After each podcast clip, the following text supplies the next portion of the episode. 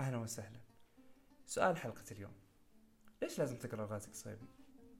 في عام 2019 كنت أخوض تحدي 100 كتاب وكان يجب ألا تخلو قائمة جمعت فيها أفضل كتاب العرب والشرق والغرب من أشهر كاتب سعودي وربما خليجي. كان أمامي مجموعة كبيرة من مؤلفاته الجنية شقة الحرية الزهايمر حكاية حب. بحثت عن أبسطها فشدني اسم أقصوصة الزهايمر.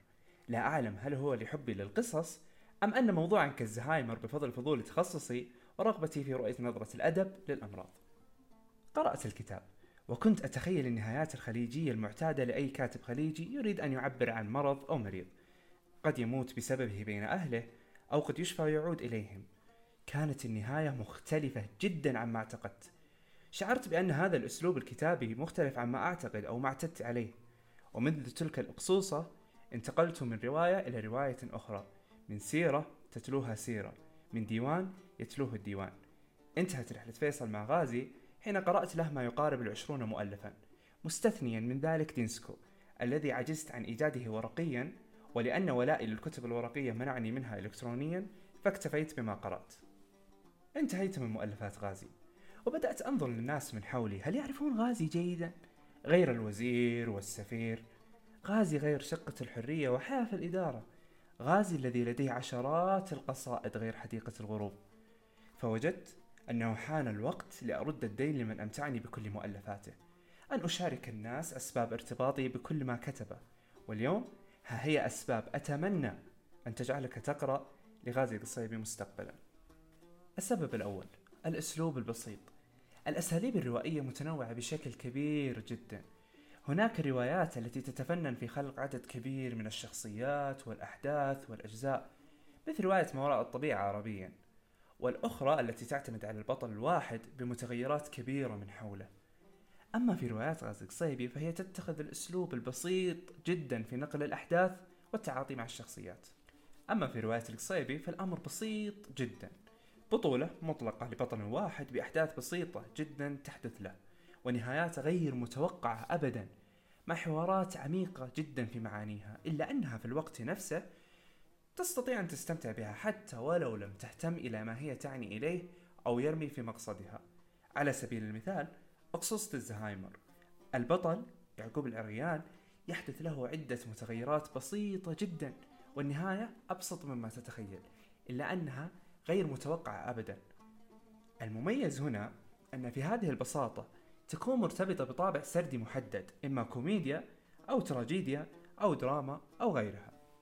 على سبيل المثال أيضا روايتهما من أبسط ما قرأت. شخصيتين رجل ومرأة يتحدثون حديثا فنيا فقط. ومع ذلك استطاع أن ينقلك لماضيهم وحاضرهم ببساطة دون الإفراط في تداخل الشخصيات. السبب الثاني الأسلوب الأدبي المحلي. كفيصل أحيانا أذهب لقراءة روايات عربية بين الحين والآخر لمحاولة التعايش مع التجارب العربية في الكتابة والخيال. فالقراءة لأحمد خالد توفيق أو نجيب محفوظ تجعلك تتمكن من تخيل أسلوب مصر الأدبي وأسلوبها المعيشي.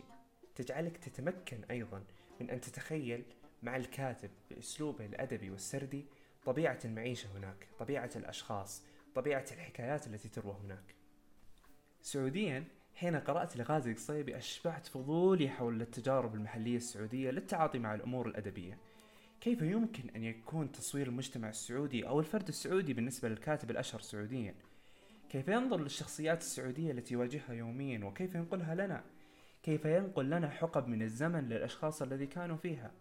فمثل روايته الأشهر شقة الحرية كانت تصور لنا حال الطلاب الذين خرجوا للدراسة في مصر في الخمسينيات. فترة ثرية عربيا فما حال الخليج فيها. بالتأكيد هناك تجارب تلفزيونية صورت تلك الحقبة مثل مسلسل دفعة القاهرة إلا أن بشقة الحرية كان هناك تشابه بين الأفكار ولكن اختلاف بالنهج. شقة الحرية أعطتك انطباع عن كيف تأثر الشباب بجمال عبد الناصر الشخصية الأكثر ثورية آنذاك. كيف شعور الخروج لدولة أكثر انفتاحا من الدولة التي أنت خرجت منها؟ أو مثلا في رواية حكاية حب التي كانت تصف كيف تكون تجربة السعودي في محبة الغير السعودية. كانت قصة رومانسية جميلة جدا. أكمل فيها في رجل جاء وذهب كيف تنظر فتاة عربية لرجل سعودي؟ وهنا المقصود أن تعرف النمط السعودي بالروايات والتعاطي مع القصص والأفكار.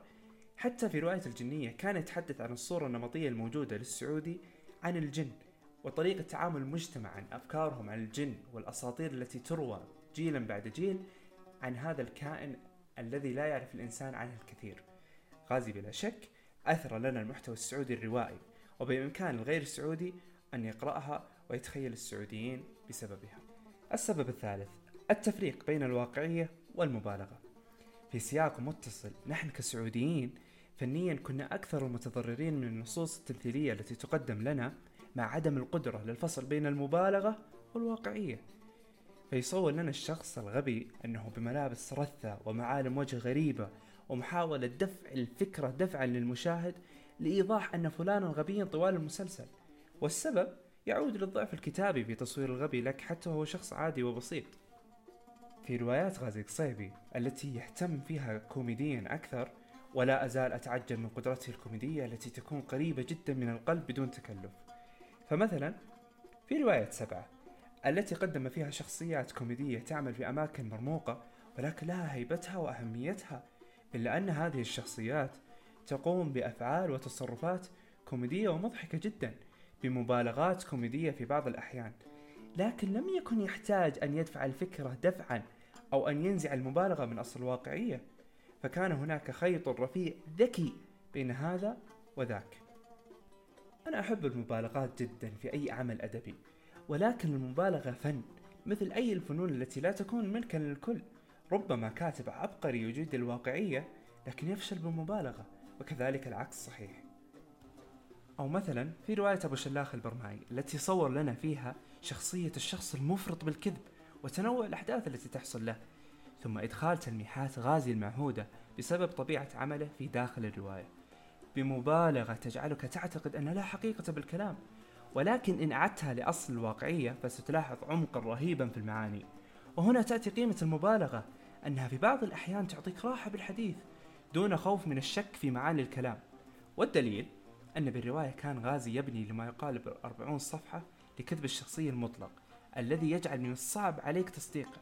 ثم بدأ بعدها بسرد أحداث من واقع قراءة لأغلب مؤلفات غازي تستطيع أن تلاحظ الشبه بينها. ولك تفسير ذلك. السبب الرابع. هنا أنتقل لغازي ككاتب سيرة وشعر بعيدا عن الروايات. غازي ككاتب سيرة كاتب ممتع جدا كنقل وواقعية وكإضافة التعليقات الأحداث وهذه بحد ذاتها ميزة. فبعض من ينقلون السير يخشون إضافة نصيحة أو تعليق لأسبابهم الخاصة. مثلا في سيرة الوزير المرافق كان يتكلم غازي القصيبي عن تجاربه كوزير مرافق للوفود القادمة المملكة أو الذاهبة لتمثيلها. كان كما وصف في بداية الكتاب أنه كتب التجارب في لحظتها وهنا قيمة الواقعية والتعليقات تكون من لحظتها.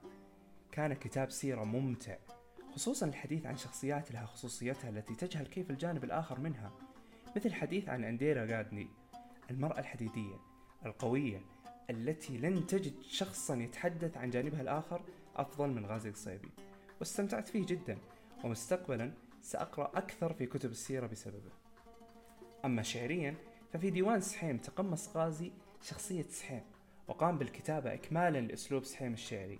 كانت طريقة عجبتني جدا وقصيرة وأنصح بقراءتها. فكرة شخص يتكلم بلسان آخر شعريا وبناء على بيت أو بيتين فكرة ممتعة وجديدة. ختاما أنا هنا في مكان الشخص المحاول بالترغيب للقراءة لغازي. لست ناقدا وأحاول أن أذكر عيوب ومحاسن ما كتبه. بلا شك ربما هناك من لا يستطيع أن يقرأ له سطرا واحدا وهناك من كانوا فيصل وقرأوا له كل ما كتب. وبلا شك أيضا أن لدي ملاحظات ناقدة تجاه ما كتب وأحتفظ بها لنفسي. فمن غير العقل أن أراقبكم بالبداية وأنفركم منه بالنهاية. بالمجمل هو ليس الكاتب الخارق وليس الكاتب الضعيف. كان كاتبا ممتعا ولعله الوصف الأفضل لما قرأت. أحيانا يكفيك ما تقرأ أن تستمتع به. هنا تحدثت عن أسباب قراءتي ومحبتي لأسلوبه. متمنيا أن يعيش غيري هذه التجربة. كنصيحة أخيرة. ابدأ برواياته القصيرة. تدريجيا حتى تصل للكثير منها. شكرا لكم